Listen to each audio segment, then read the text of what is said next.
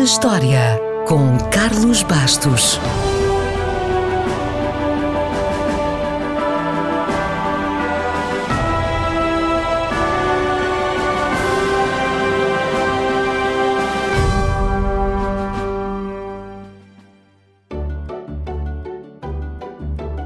O pão é um alimento transversal a toda a humanidade, um dos mais importantes, dos mais básicos em qualquer país e foi um dos primeiros alimentos a ser processado pelo homem.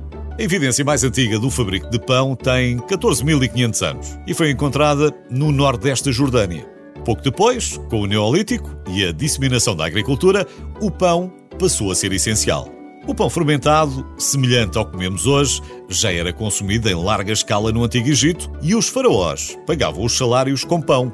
Um camponês, por exemplo, ganhava três pães e dois cântaros de cerveja por dia de trabalho. Depois vieram os romanos e o pão não perdeu importância, antes pelo contrário. Se bem se lembra, foi aí que surgiu a expressão e a ideia de que pão e circo era quanto bastava para controlar o povo. Talvez tenha sido por isso que foi criada em Roma a primeira escola para padeiros, 500 anos antes do nascimento de Cristo. E já que falamos de Cristo, é bom não esquecer que na última ceia, também Jesus pegou no pão e partilhou com os seus discípulos. Com a expansão do Império Romano, o pão chegou praticamente ao mundo civilizado, não teve grandes alterações na Idade Média e foi mais refinado no século XVII, quando apareceram inúmeras receitas e técnicas aprimoradas. Quem foram os responsáveis? Os franceses, evidentemente. Claro que a produção em massa só chegou com os motores e as máquinas da Revolução Industrial.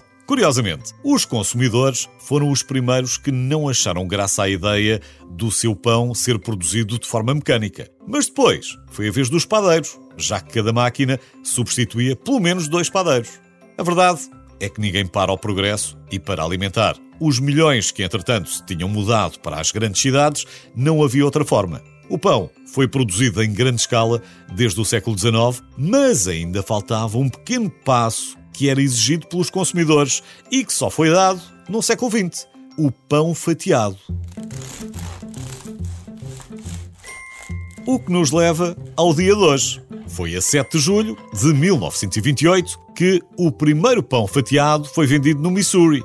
O pai da ideia foi Otto Roweathers. Foi ele que criou a primeira máquina automática para cortar pão. Otto estabeleceu-se como joalheiro, mas uh, gostava de inventar e usava os conhecimentos que tinha do seu trabalho com relógios e joias para criar novas máquinas. Convencido de que poderia desenvolver uma máquina industrial para fatiar pão, vendeu as suas três joalharias, arriscou e em 1927 desenvolveu uma máquina que não só fatiava pão, como embrulhava vendeu a primeira máquina a um amigo que tinha uma cadeia de padarias no Missouri e um ano depois o primeiro pão fatiado foi vendido comercialmente. As vendas de máquinas para outras padarias aumentaram rapidamente e, num pescar de olhos, o pão fatiado ficou disponível em toda a América. Otto levava o pão tão a sério que ainda registrou mais sete patentes. Apesar de mais tarde as ter vendido todas, a sua fortuna já estava feita. Tudo graças à sua máquina original de fatiar pão, que pode ver se for ao Smithsonian em Washington. Já agora, cinco anos depois da máquina original de Otto, as padarias americanas vendiam mais pão fatiado do que pão inteiro. E graças à disponibilidade de fatias padronizadas, dispararam também as vendas das torradeiras automáticas pop-up. Uma invenção anterior, mas que só teve sucesso por causa do pão fatiado. Mas essa é uma história para o outro dia.